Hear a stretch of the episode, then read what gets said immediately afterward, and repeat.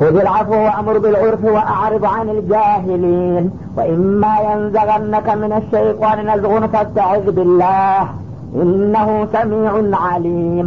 إن الذين اتقوا إذا مسهم طائف من الشيطان تذكروا فإذا هم مبصرون. وإخوانهم يمدونهم مثل غي ثم لا يقصرون. وإذا لم تأتهم بآية قالوا لولا اجتبيتها قل إنما أتبع ما يوحى إلي من ربي.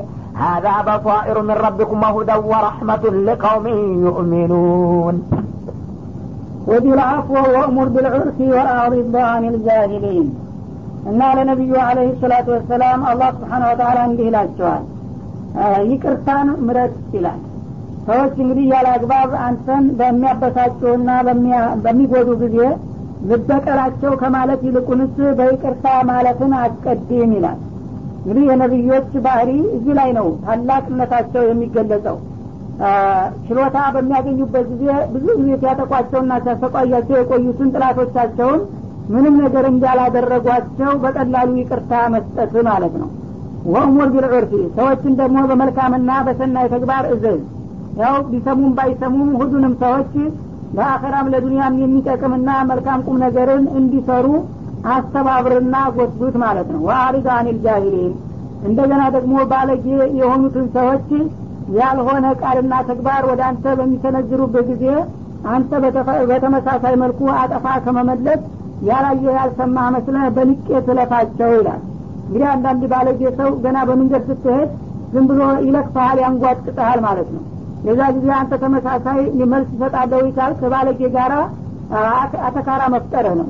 የዛ ጊዜ ክብርህ ይነካል እንደዛ አይነት እንግዲህ ተራ ባለጌ በሚያጋጥመ ጊዜ ለእሱ መልስ ከመስጠት አቻ አይደለም በማለት በንቄት ሲያልፉት ነው የሚናደደው። ንቆኝ እኮ ነው ሰውዬ ይላል። ተመለስክለትማ ሳይናገሩት የተሳደበ መልስ ከሰጡት እንደሚደባደብ አያጠራጥርም። የዛ ጊዜ ደግሞ እገሌ ኦመኔ ጋራ እሌባ ጋራ ተጣልቶ ሲባል ውርደቱ ላንተ ነው የሚሆነውና ከእንዲህ አይነቶቹ ባለጎችና ቂሎች በችላታ እና በንቄት እለፋቸው በማለት ይመክራል ማለት ነው።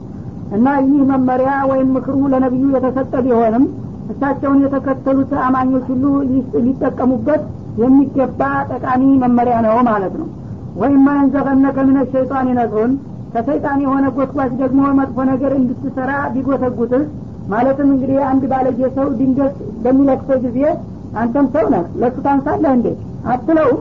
የሚል ስሜት ያሳድርብሃል የዛ ጊዜ እንዲህ አይነት የሰይጣን ጉትጎታ ካጋጠመ ፈስተይ ቢላህ በጌታ በአላህ ተጠበቅ። አውዙ ቢላህ ምን ሸይጣን ረጅም በማለት ተከላከለው። እሱ አውቆ አንተን አደጋ ውስጥ ለማግባት ለማግባት ፈልጎ ነውና የሚኮለኩለው ማለት ነው። እነሁ ሰሚዑን አሊም እና ጌታ አንድረስልኝና እርዳኝ ያልከው እንደሆነ ለሚባለው ነገር ሰሚ ለሚሰጠውም እርምጃ አዋቂ የሆነ ጌታ ነውና ወደ አሁኑ የኔን ድጋፍ ታገኛለህ ይላል። እና መጥፎ ሰው እንግዲህ መጥፎ ሙከራ ሲያደርግ ሰይጣን ደግሞ አጋጣሚውን ተጠቅሞ ይኮለኩላል። አንተስ እንደሱ ጎበዝ አይደለህም እንዴ? እንደውም አንተ ትሻላለህ። እንዴት ይደፍርሃል? እንዴት ያዋርድሃል? በለው መልስለት። በሚል ጊዜ ትቢት ይሰማና ወደ አሁኑ እንግዲህ ደመ አይነ ተጉረጥርጦ እሱ ጋር ትፋጠጣለህ። ኋላ ላላሰብከው አደጋና ውድቀት ትጋለጣለህ። ያ እንዳይሆን ይህን አይነት ስሜት የሚያሳድርብህን ሰይጣን አውዙ ቢላሂ በማለት ትቋቋመዋለህ።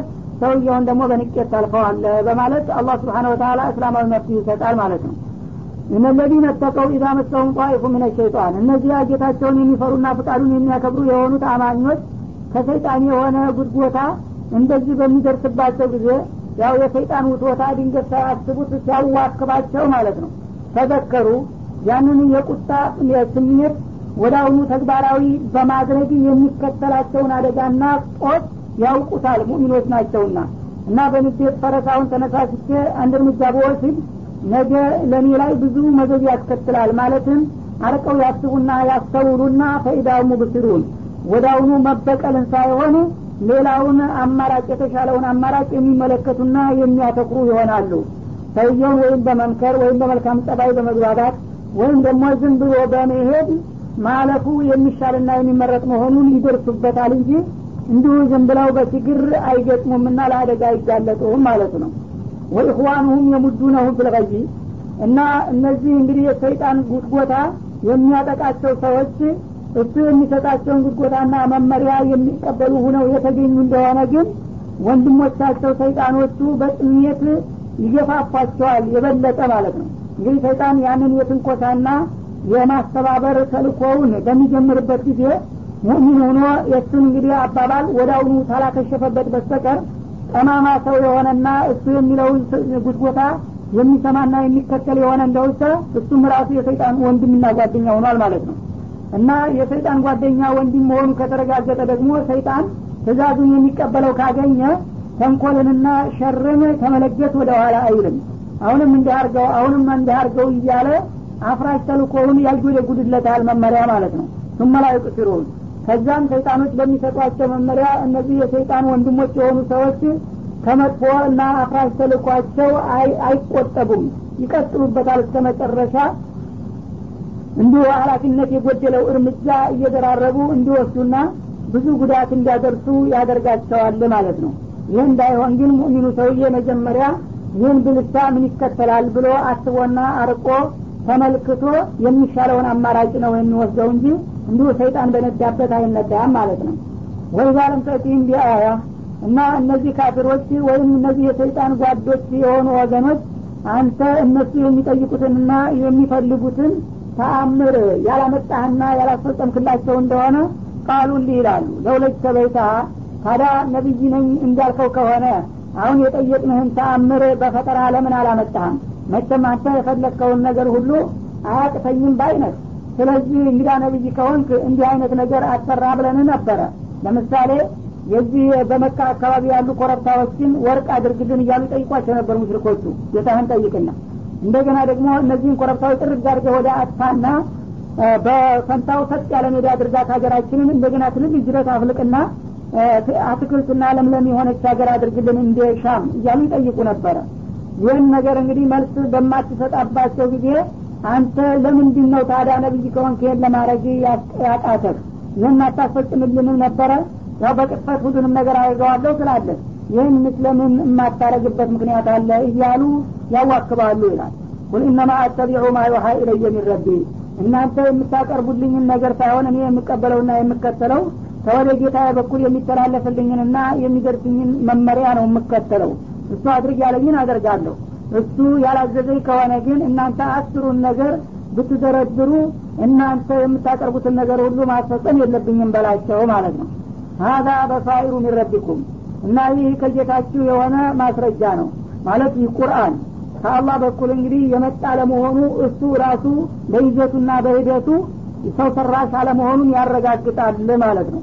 ወሁደን ለሚመሩበት ሁሉ ደግሞ የተሟላ የሆነ መመሪያ ነው። ወራህመቱን የአላህ ጸጋ ማስገኛም ነው ይቀውም ዩሚኑን ለሚያምኑ ወገኖች ሁሉ ይላል ማለት ነው وإذا قرأ القرآن فاستمعوا له وأنصتوا لعلكم ترحمون واذكر ربك في نفسك تضرعا وخيفة ودون الجهر من القول بالغدو والآصال ولا تكن من الغافلين إن الذين عند ربك لا يستكبرون عن عبادته ويسبحونه وله يسجدون ወኢዛ ቁሪአ አልቁርአኑ ፈስተሚዑ ለሁ አንሲቱ ለአለኩም ቱርሐሙን ይህ ደግሞ ለሁላችሁም መመሪያ እንዲሆን ታስቦ የተወረደና የተላከው ቁርአን በአጠገባችሁ ሲነበብና ስትሰሙት ይላል።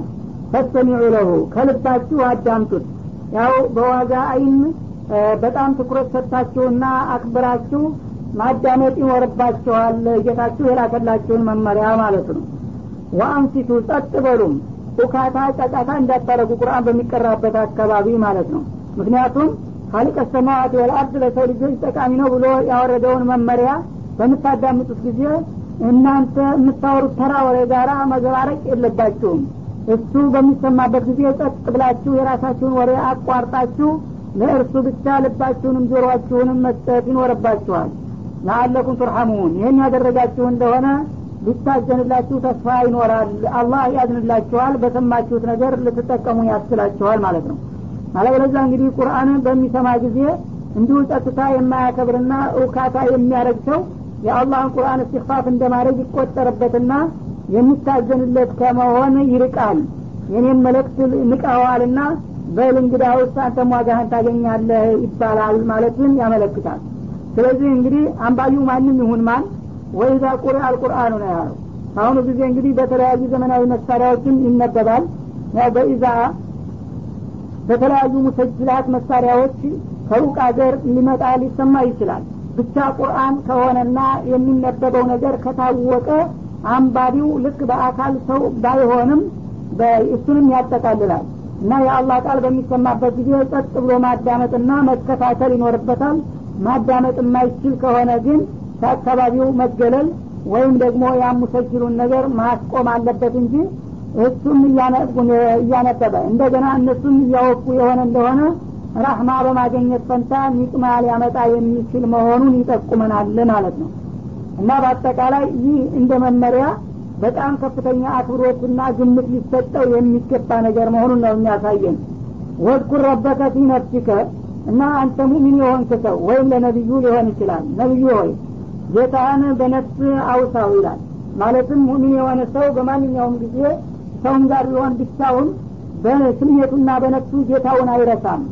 በቃሉ ወይም በተግባር እንኳ የተለያዩ ሽግሎች ውስጥ ቢሆንም በልቡ ውስጥ የጌታ ትውስታ አያቋርጥምና ሁልጊዜ በነፍስ በልቦና ውስጥ ጌታን ተማስታወስ አትቆጠብ። ተዶሮአን ለሱ የምትተናነስ ሁነ ወኺፈተን ቅጣቱንና ቁጣውን የምትፈራ ሁነ ጌታህን ሁልጊዜ ማስታወስ ይኖርብሃል። ወዱን አልጃሪ ምን አልቀውሊ እንደገና ደግሞ እሱን በምትለምንና በምትጸልይበት ጊዜ ከጩኸት በታች ባለ ድምፅ ብዙ ጮኸ መንቀባረር አያስፈልግም። ጌታን ሲለመን ያው ቅርብ የሆነ ጌታ ነውና በእውቀቱና በሀይሉ በምስጥር ቢነገር ይመርጣል ማለት ነው ከመጮህ። መጮህ የሚያስፈልገው ብዙ ህዝብ የምታስተናግድ የሆነ እንደሆነ ለምሳሌ ኢማም የሆነ እንደው የሚያደርገው እንደ አሰምተው ህዝቦቹ አሚን እንዲሉ ካስፈለገ እንደ ሰዎቹ ብዛትና ስፋት በመጠኑ መጮህ ይቻላል ማለት ነው። አለበለዚያ ብዙ ሰዎችን ማሰማት የማያስፈልግበት ቦታ ላይ ከመጮህ ይልቁንስ በምስጢር ቀስ ብሎ የሚነገረውን ነው አላህ ስብሓን ወተላ የሚወደውና ከቃላትም ዝቅ ባለ ቃል ተጠቀም በዱዓ ጊዜ ይላል። እዚህም ላይ በሀገራችን አንዳንድ ሰዎች ይህንን እንግዲህ ህግ ባለማወቃቸው ዱዓ በሚደረግበት ጊዜ በሀይል እንግዲህ ያለ የሌለ ሀይሉን ድምፁን አውጥቶ ታልመረቀ ወይም ደግሞ አኒምባው ታላወስካ በስተቀር ምን ሆናችሁ ጎበዝ? ተኛችሁ እንዴ? እንዴት ነው እያሉ የሚቆጡና የሚወርፏሉ በቁርአን አባባል በተቃራኒው ማለት ነው። እና ስለ ጮኸ ስለ አጓራ አይደለም አላህ ሲገባ የሚሰጠው። እና ሰዎቹ ግን በጣም ታልጮኸ አልመረቀነም ይባላል። ካልመረቀነ ደግሞ ዱዓ ዋጋ የለውም ወደሚለው ድንደማ ይሄዳሉ ማለት ነው። አላህ የሚለው በተዋጁ በፍርሀት በአክብሮት በአደብ ሁኖ በምስጢር ቃል ቀስ ብሎ የተነገረው ነው የምወደውና በዛ መልክ አናግሩኝና ለምኑኝ ይላል። ሰዎቹ ደግሞ በጣም እንዳው እንደ ሚዜ ጮኸት ታላወካ በስተቀር ቤቱ እስከሚሰነጣጠቅ ካልተጮኸ በስተቀር እስቲጃባ የማይኖር አልመረቀንክምና ዋጋ የለህም ብለው የሚንቁ ከሆኑ ይህ ከእስላማዊ አስተሳሰብ የራቀ መሆኑን ነው የሚያሳየውና የሚያስጠነቅቀው ማለት ነው። እና ይህን አይነት ዱዓ ደግሞ የሚያደርጉት መቼ ነው? ቢልጉድቡ ወልአሳል በጧትና እንዲሁም በምሽት ሰዓት ማለትም ከቀትር በፊትም ከቀትር በኋላም ባለው ሰዓት ምን ጊዜም የአላህ በር ክፍት ነውና በአሁኑ ሰዓት ዱዓ አይደረግም የሚባል ነገር የለም። ባስተኛው ወቅት ማለት ነው። ያው ጊዜ ሲባል እንግዲህ ከቀትር በፊትና ከቀትር በኋላ ተብሎ ይከፈላል። በጧትም ሰዓት ዱዓ ብታደረጉ አደቡን እስከጠበቃችሁ ድረስ ሰማችኋለሁ እቀበላችኋለሁ። ከሰዓትም እንደገና በምሽትም ብታደረጉ እንደዛው አደቡ ከተጠበቀ እሰማችኋለሁኝ ማለት ነው ወላ ተኩን ምን አልጋፊሊን ለማንኛውም ጌታህን ከማወደስና ከመዝከር ከመጸለይ ከሚዘነጉት ወገኖች እንዳትሆን አዩሃል ሙእሚን ወይ አዩሃል ነቢዩ እንደማለት ነው። እነለዚነ እንደ ረቢከ እነዚያ ከጌታ ዘንዳ የሚገኙት ንጹሐንና ቅዱሳን የሆኑ መላይኮች በሰማይ ዓለም የሚገኙት መላይኮች ማለት ነው። ላይስተክቢሩን አን ዒባደቲ ጌታን ከመገዛት አይኩራሩም። እነሱ እንግዲህ ንጹህ ቅዱስ ከመሆናቸው ጋር ኩራት ቢፈቀር ኑሮ ለፍጡር ለእነሱ ነበር ኩራት የሚፈቀደው። እና በሰባት ሰማያት ውስጥ ሁሉ ያሉት መላይኮች ሁሉ ሁልጊዜ አላህን ፈርተውና ተጨንቀው ነው የሚገዙትና የሚታዘዙት እንጂ አንድ ቀንም የኩራትና የትንሽ ስሜት አይታይባቸውም። ወይ ሰቢሑ ነው ጌታቸውንም ያጠሩታል። ለሱ ከማይገቡ ባህርያት ሁሉ ከማንኛውም ድክመትና ጉድለት የራቀና የጠራ ጌታ ነው እያሉ ያወድሱና ያመጉሱታል ማለት ነው። ወለው የስጁዱን ለሱም ይሰግዳሉ እና እነዚያ እንግዲህ የኔን ደረጃና ማንነት ያወቁ መላይኮች በዚህ መልክ የሚያከብሩኝና የሚሰግዱ የሚያወድሱ ከሆኑ እናንተ ደግሞ ሰዎችና ዝኖች እንዳውም በደረጃችሁ ዝቅ ያላችሁ ናችሁና ያ ወንጀል ስለሚያጋጥማችሁ ለዛ ለወንጀላችሁ ማሰረጃ የሆንላችሁ ዘንዳ ዱዓንና ዝክርን ማብዛት ይኖርባችኋል። ከዱዓና ከዚክር የሚቃቃ ቢኖር ኑሮ መላይኮች በተብቃቁ ነበር። እነሱ እንኳ ሁልጊዜ ያለማቋረጥና ያለመሰልሰት እኔን የሚያወድሱና የሚያጠሩ የሚሰግዱ እስከሆኑ ድረስ እናንተ ደግሞ የእነሱን ፈለግ ተከትላችሁ በተመሳሳይ መልኩ ጌታችሁን ያለማቋረጥና ያለመሰልቸት በጠዋትና በማታ መጸለይና ማወደስ መስገድ ይጠበቅባቸዋል በላቸው ነው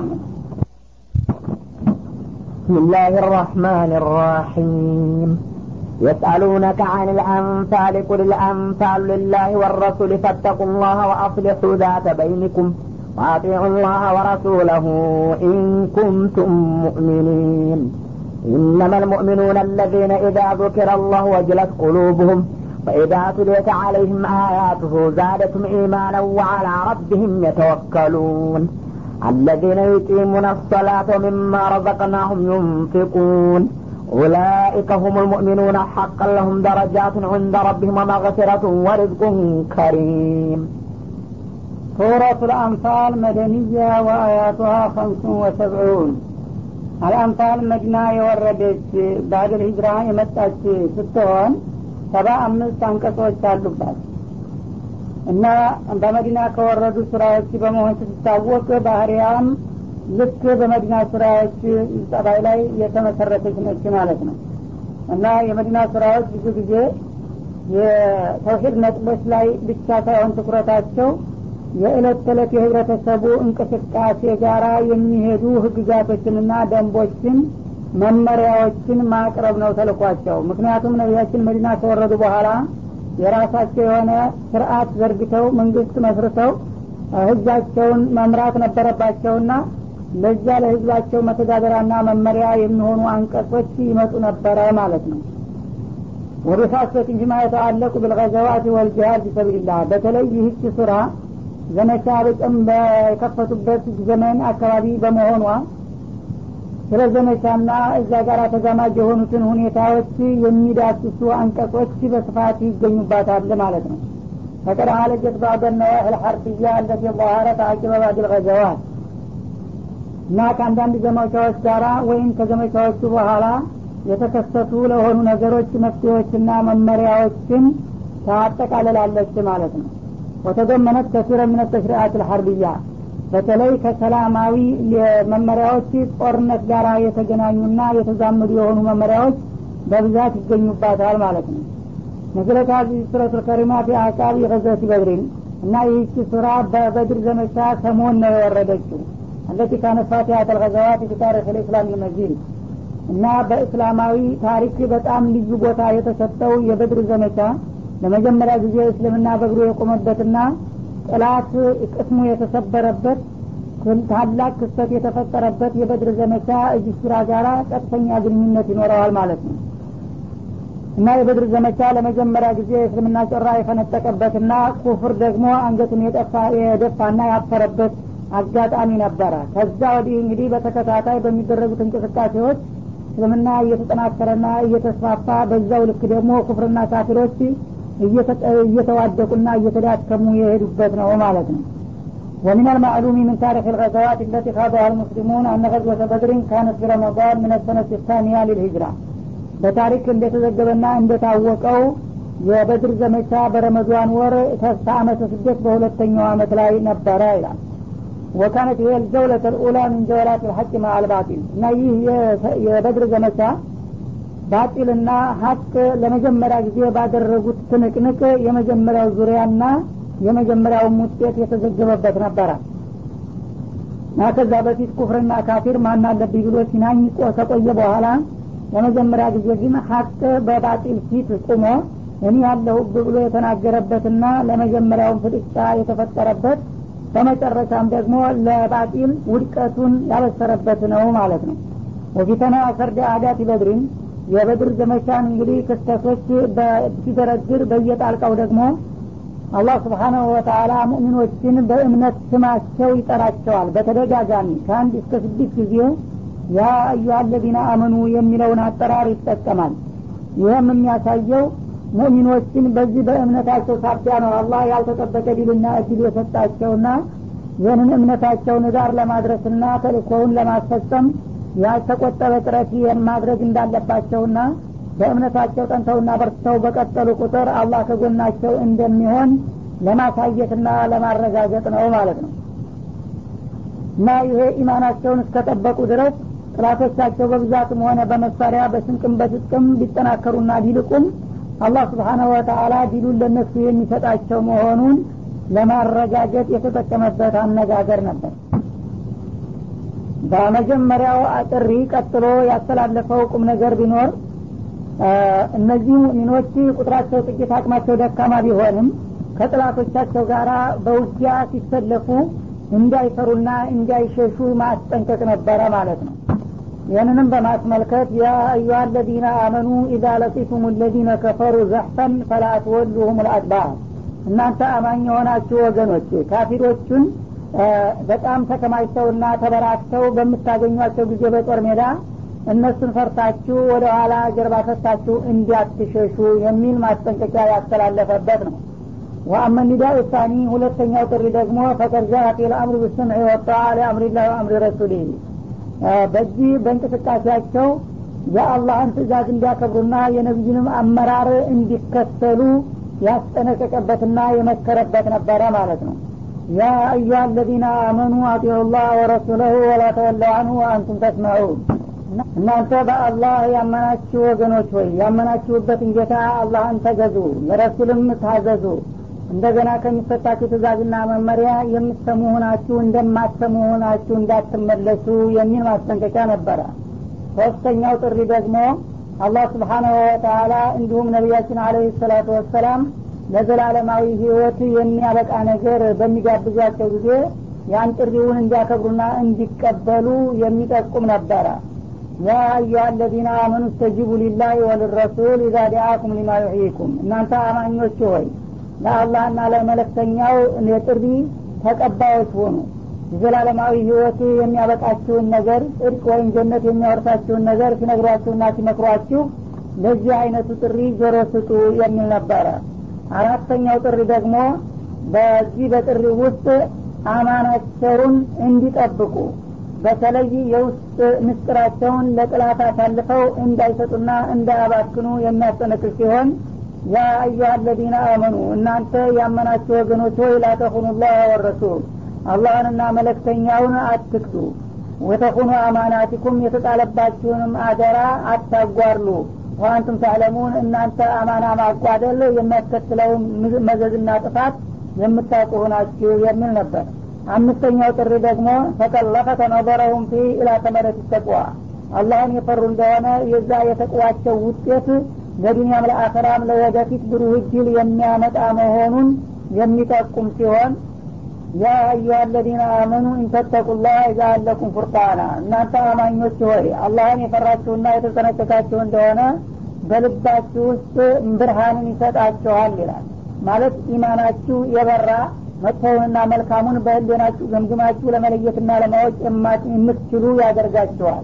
ወይከፊር አንኩም ሰይአቲኩም ወንጀላችሁንም ይሰርዝላችሁና ወይግፊር ለኩም ምህረትም ይሰጣችኋል ወላህ ዙልፈضል ልዓዚም አላህም የታላቅ ችሮታ ባለቤት ነው የሚል ነው። አምስተኛ ወይም ስድስተኛው ደግሞ ወሚዳው ላክር የመጨረሻው ሲሆን ፈቀድ ወضሐ ለሁም ፊ ጠሪቅ ልዕዛ የዘላለም ክብርና ልዕልና የሚገኝበትን ነገር የጠቆመበት ነበረ። ወዛሊክ ቢተባት አማመ ልአዕዳ ጥላቶቻቸው ያለ የሌለ ኃይላቸውን አጠናክረውና አስተባብረው ቢመጡም ባለመበገር ሁላቸውን በጥንካሬ እንዲቆሙና እንዲከላከሉ የጠራበት ነበረ። ያ አዩሃ አለዚነ አመኑ ኢዛ ለቂቱም ፊአተን ፈትቡቱ ወዝኩሩ ከቲረን ለአለኩም ትፍሊሑን እናንተ አማኞች ሆይ ጥላቶቻቸውን በጉርብ በጉርብ ሆነው አብረው በምታገኟቸው ጊዜ ፈርታችሁ ወደ ኋላ እንዳታፈገፍጉ በድፍረት ተጋፈጧቸው። አላህንም አስታውሱ። የአላህን ትእዛዝ ባከበራችሁ ቁጥር ጠላቶቻችሁ የፈለገውን ያህል ቢበዙም ቢያብሩም አላህ ከእናንተ ጋር መሆኑን ከተገነዘባችሁ ድሉ የእናንተ ነውና በድፍረት ተጋፈጧቸው። ይህንን ያደረጋችሁ እንደሆነ لعلكم تفلحون በዚህ ዓለምም ይቀናችኋል በመጪውም ዓለም የዘላለም ድል ትጎናጸፋላችሁ የሚል ነበረ ማለት ነው። ወቀድ ከተመት ሱረት ልከሪማ ቢበያን ልውላየት ልካሚላ በይን ልሙእሚኒን በመጨረሻም አማኞች በሀገር ወይም በመልክ በዘር ሳይከፋፈሉ በላኢላሀ ኢለላህ ስር ብቻ ተሰባስበውና ተሳስረው አንድ ሰው አንድ አምሳል ሁነው እንዲቀሳቀሱ። ይህ ከሆነ አላህ ስብሓነ ወተላ ክብርና ልዕልና ለነሱ የሚሰጣቸው መሆኑን ያረጋገጠበት ሲሆን ከሃዲዎችም ደግሞ እንደዛው በተሳሳተና ከንቱ እምነታቸው የሚተባበሩና የሚረባረቡ መሆኑን ገልጾ እናንተ ከነሱ ፊት እንዳትፍረከረኩ አንድነታችሁን አጠናክሩ ይህን ካረጋችሁ እኔ ከእናንተ ነኝ ብሎ ያረጋገጠበት ነበረ ማለት ነው እነዚህ እንግዲህ ከሞላ ጎደል ምዕራፏ ያተኮረችባቸው ዋና ዋና ነጥቦችና አንኳር ጉዳዮች ሲሆኑ በየጣልቃዎችም ሌሎች ጠቃሚ ቁም ነገሮችና መለክቶች ይኖራሉ። አልአንፋል በማለት የተጠራችው ያው ከመጀመሪያው ቃል የተወሰደ ጥቅስ ነው ማለት ነው። የሰአሉነ ከአኒል አንፋል ስላለ ብርቅ ቃል ስለሆነ በዚሁ ምዕራፏ እንድትታወቅ ተደርጓል። አንፋል ማለት የነፈል ጀምዕ ነው ገኒማ ማለት ነው በምርኮ የሚገኝ ንብረት ነውና ስለ እሱ ይጠይቋል። ስለ እርሱ ለሚነሳው ጥያቄ መልስ እንሰጥበታለን ይላል። ከተወሰነ ጊዜ በኋላ እንደገና ይመለስበትና ወዕለሙ አነማ ገኒቱ ሚን ሸይን ይላል ወደ መካከል አካባቢ ማለት ነው። የሰአሉነከ አኒል አንፋሊ ስለ አንፋል ስለ ምርኮ ንብረት እንዴት እንደሚከፋፈል ይጠይቁሃል አላቸው ነቢዩን አለ ሰላት ሰላም። ቁል አንፋሉ ሊላህ ወረሱል እነዚህ የምርኮ ገንዘቦች የአከፋፈል ስርአት ለአላህና ለመለክተኛው ነው በላቸው። እናንተ አያገባችሁም? ይሄ ያከፋፈሉን ሁኔታ ለእኔና ለመለክተኛ ትተውልኝና እኔ በፈለግኩት መልክ አከፋፍላችኋለሁ ብለ ንገራቸው ይላል። ፈተቁላህ ከዚህ በተለየ ግን እኔ ይገባኛል እኔ ይገባኛል እያላችሁ በየግላችሁ ብልጫና ቅድሚያ ለማግኘት የምታደርጉትን እስቅድምድሚያ አላህን ፈሩና ተው ወአስሊሑ ዛተ በይኒኩም በመካከላችሁ ያለውን ደግሞ የሻከረ ግንኙነትም አስተካክሉ። ወአጢዑ ላህ አላህንም ተገዙ ወረሱለሁ ለመለክተኛውም ታዘዙ። ኢንኩንቱም ሙእሚኒን እውነት አማኞች የሆናችሁ እንደሆነ በላቸው ይላል። ይህ የመጀመሪያው አንቀጽ የወረደበት የራሴ የሆነ ምክንያት አለው። እርሱም ምንድን ነው ነቢያችን አለህ ሰላቱ ወሰላም ከዚህ ከመካ ተሰደው መዲና ከወረዱ በኋላ ለሁለት አመታት ያህል ራሳቸውን እያዘጋጁና እያጠናከሩ ቆዩ። ጥላቶቻቸው ግን በዋሉ ባደሩ ቁጥር እነዚህ እየተጠናከሩ የሄዱና እንደገና ዙረው መጥተው ያጠቁናል በሚል ስጋት እዛው ሄዱበት ሄደን ገቡበት ገብተን ማጥፋት አለብን እያሉ ይዘጋጅላቸው ነበረ የመካ ከሃዲዎች ማለት ነው። በዚህ ሁኔታ ላይ እያለ ከለታት አንድ ቀን የመካ ነጋዴዎች በ group ነበረ የሚሄዱት በአንድ መሪ ስር ተሰባስበው ሲራራ ነጋዴ ይባላል። ከዚህ ተነስተው ወደ ሻም ሀገር ዛሬ ሱሪያ ወደሚባለው ብዙ ሸቀጥ ጭነው በአቡ ሱፊያን ሀላፊነት ይልካሉ። እና ከዛ ሲሄዱ ሳያስቡት ድንገት ስለሆነ የደረሱት አመለጧቸው። ወደ ሱሪያ ሂደዋልና ጥላቶቻችን ሲመለሱ ተዘጋጅተን መጠበቅ አለብን አሉና ነቢያችን አለ ሰላም መመሪያ ሰጡ ማለት ነው። ምክንያቱም ከዚህ ተመካ ሀገር ተሰደው ሲወጡ ለነፍሳቸው እንደ ሌባ ሌሊት እየተደበቁ አዩን አላዩን እያሉ የዕለት ስንቅ እኳ ሳይዙ ነው የወጡት። በቤት ያለውን ንብረት ሀብታቸውን እንዳለ ቤታቸው እንደሞላ ብተደገፉ እንዳለ ነው ጥላት ወርሶ የወንጀለኛ ንብረት ነውና በውርስ እኛ እንወስደው ይገባል በማለት ተከፋፍለውት ነበረ እና ያንን እንግዲህ በቤታቸው ያለውን ንብረት ሁሉ ዘርፈው ስላስቀሩባቸው አሁን በዚህ በነጋዴዎቹ አማካይነት የተወሰነ ሸቀጥ እንኳን ብናስቀር ለዛ ለተወረሰው ንብረታችን ከብዙ በጥቂት እንኳ መተኪያ ሊሆነን ይችላል በማለት አስበው ነጋዴዎቹን ለማስቀረት ሞከሩ ማለት ነው። በዛ መልክ እንግዲህ ጥላቶቻችን ሸቀጥነው ሲመጡ ከሱሪያ እኛ መንገድ ላይ ደፍተን መቀበልና ሸቀጡን ማስቀረት አለብን ብለው ይንቀሳቀሳሉ። ደግሞ በሰፊ ጊዜም አላሰቡም አልተዘጋጁበትም። በቅርብ የተገኙትን አማኞች ብቻ ይህን ጉዳይ በማስረዳትና በማሳመን አንድ ሶስት መቶ አስራ ሶስት የሚሆኑ ሰዎች ብቻ አስከትለው ሄደው መንገድ አካባቢ ይደፍጣሉ ማለት ነው። እና አላህ ግን ስብሓነ ወተላ ስለረዳቸው ጥላቶቻቸው ፈሩ። ጥቂት እንዲሆኑ እነሱ እንደሚጠብቋቸው ደረሳቸው ጥቆማ